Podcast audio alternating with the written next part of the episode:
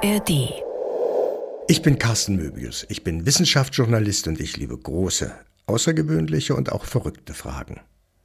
Heute, was verraten meine Träume über mich? Ich habe einen Traum, der immer mal wieder auftaucht, an den ich mich auch immer wieder erinnern kann, wenn ich wach werde und der mich immer mal wieder beschäftigt. Und dieser Traum geht so. Es ist später Nachmittag und ich merke plötzlich, dass ich am nächsten Tag eine ganz wichtige Abschlussprüfung habe.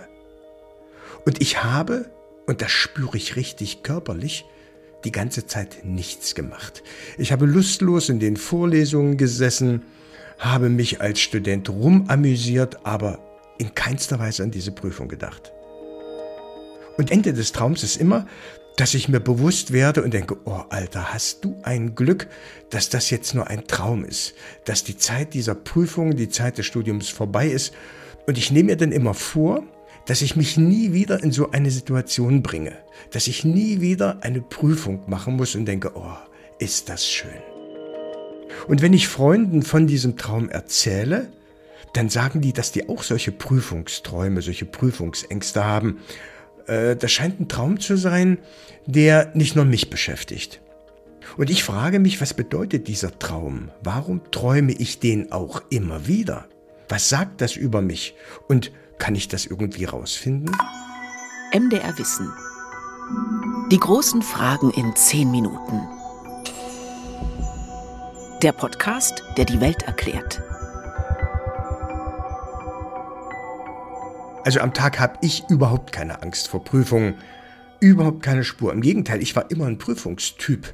Gerade bei mündlichen Prüfungen, da ging's wie das warme Messer durch die Butter.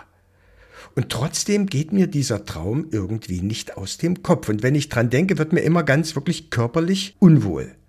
Und ich vermute, da schlummert irgendwo noch eine Baustelle. Irgendetwas kommt zum Vorschein, was mich damals extrem beschäftigt hat und was ich vielleicht nicht aufgearbeitet habe. Und am Tage, wenn die Vernunft die Bestimmerin ist, dann kommt dieses Gefühl nicht zum Tragen, dann kommt es nicht zum Vorschein. Im Traum jedenfalls ist das anders. Da gibt die Vernunft das Zepter ab. Da weht die Rationalität auf Halbmast. Und an meiner Seite bei dieser Suche, was meine Träume für mich bedeuten könnten, warum ich diesen Traum immer wieder träume, steht mir Professorin Annette Kersting zur Seite. Die ist Spezialistin für Psychotherapie an der Uni Leipzig. Also der Frontallappen ist dafür zuständig ähm, für Kontrolle, für Denken, für kontrolliertes Handeln und so. Und der ist im Traum ähm, gehemmt und dadurch kann die Wunscherfüllung während des Traums sichtbar werden. Also im Traum kommen wir offenbar unserem wirklichen Ich näher als am Tag, an dem wir bestimmte Ängste, Gefühle und Erkenntnisse verdrängen, nicht zulassen, wegdrücken oder vielleicht sogar nicht wahrhaben wollen. Im Traum ist dieser rationale Filter ausgeschaltet. Sigmund Freud würde sagen, im Schlaf begegnen sich unser Bewusstsein und unser Unterbewusstsein. Das heißt, wir haben, wenn wir träumen, Zugriff auf Bereiche unserer Gefühle, unserer Gedanken, die eigentlich sonst verborgen bleiben. Diese Gefühle und Gedanken, die springen uns aber nicht direkt ins Gesicht, sondern die werden Teil eines Spielfilms, den unser Hirn erfindet. Im Schlaf wird unser Hirn zu einem Regisseur, der einen interessanten Mix aus Erlebtem, aus Erinnerungen, Wünschen und Ängsten zusammenbaut. Im Traum da können wir fliegen, schwimmen durch den Pazifik, werden dabei von Haien angegriffen. Wir finden uns mitten im Krieg in einem Schützengraben wieder, erleben unser erstes Date nochmal, vielleicht das schlechte Gewissen vor einer Prüfung. So wie ich. Psychologin Anja Katzer ist bei meiner Traumfolge auch mit im Boot. Das ist ja das, was Sigmund Freud sozusagen über den Traum rausgefunden hat. Es ist ein Probehandeln und es ist sozusagen eine Freiheit, weil ich in der Fantasie Problemlösungen finden kann oder auch Ausgestaltungen, die ich im realen Meer ja nicht immer so hinbauen kann. So, das mit dem Probehandeln, das mit Fantasie, Problemlösungen finden, das ist nur eine Idee. Eine Theorie, wozu Träume dienen könnten. Es gibt auch diese Thesen, die sagen, dass Träume dazu dienen, Erinnerungen und Erlebtes zu verarbeiten, abzuspeichern, abzulegen, einzuordnen.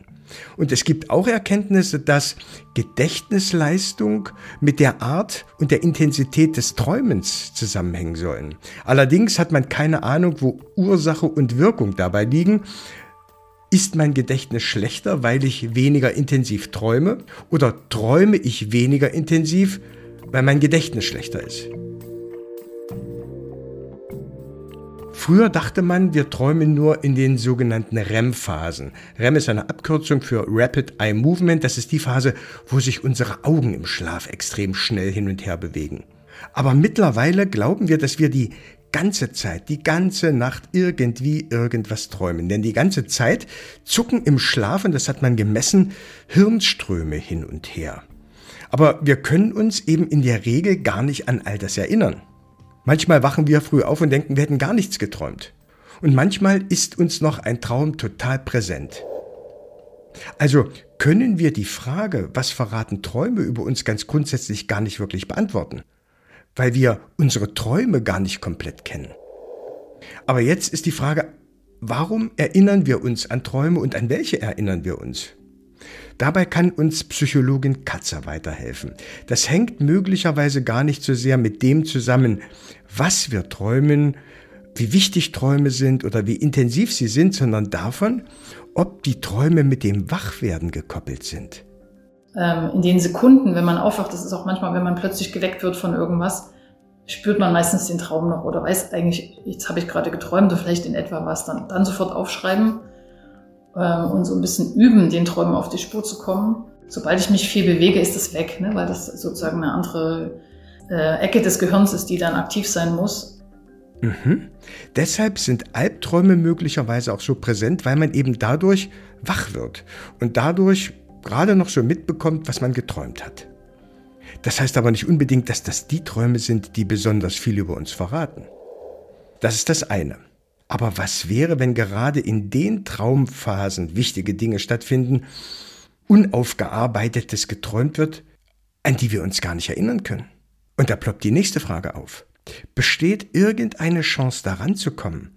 Nämlich an das, an das wir uns nicht mehr erinnern können, aber vielleicht trotzdem geträumt haben.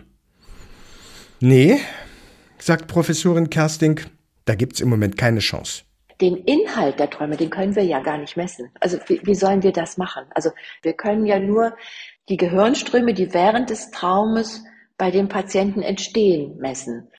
Die einzige Chance, an unsere geheimen Träume ranzukommen, wäre, dass wir uns, wir erinnern uns, was wir gehört haben, uns regelmäßig wecken lassen. Dann könnten wir uns vielleicht immer an den letzten Traum erinnern. Das ist, finde ich, ein ziemlich hoher Preis dafür, zu wissen, was wir träumen obwohl wir dann möglicherweise gar nicht wissen, was wir mit dem Traum anfangen sollen. Und wenn es uns so schwer fällt, die Bedeutung unserer Träume herauszufinden, zu interpretieren, da hatte ich kurz den Gedanken, ob ich vielleicht doch zu einer Traumdeuterin oder zu einem Traumdeuter oder irgend so etwas gehen sollte. Lassen Sie es sein, sagt Anja Katzer, die Psychologin. Ich kann jetzt nicht, wenn ein Patient sagt, ich habe von einem Schwein geträumt, sagen, ach na, das bedeutet das und das. Ne? Das wäre sozusagen äh, Astrologie oder so ein bisschen. Das wäre unwissenschaftlich. Ne? Ich kann nur mit dem Patienten arbeiten, was hat es für sie für eine Bedeutung. Also wir Analytiker sagen, ähm, den Traum analysieren kann eigentlich nur, oder den Traum deuten kann eigentlich nur der Patient selbst. Wir sind sozusagen nur dazu da, ihm dabei zu helfen. Mein Traum mit der Prüfung, ich glaube, da braucht man gar nicht viel reininterpretieren, den braucht man gar nicht zu analysieren da spiegelt sich aus meiner Sicht so etwas wie ein Lebensdrama wieder, nämlich immer etwas auf die lange Bank schieben und immer alles erst auf den letzten Drücker machen. Und da ich diesen Traum ziemlich regelmäßig und immer wieder träume, scheint das möglicherweise ein massives Problem zu sein. Oder, Frau Psychologin?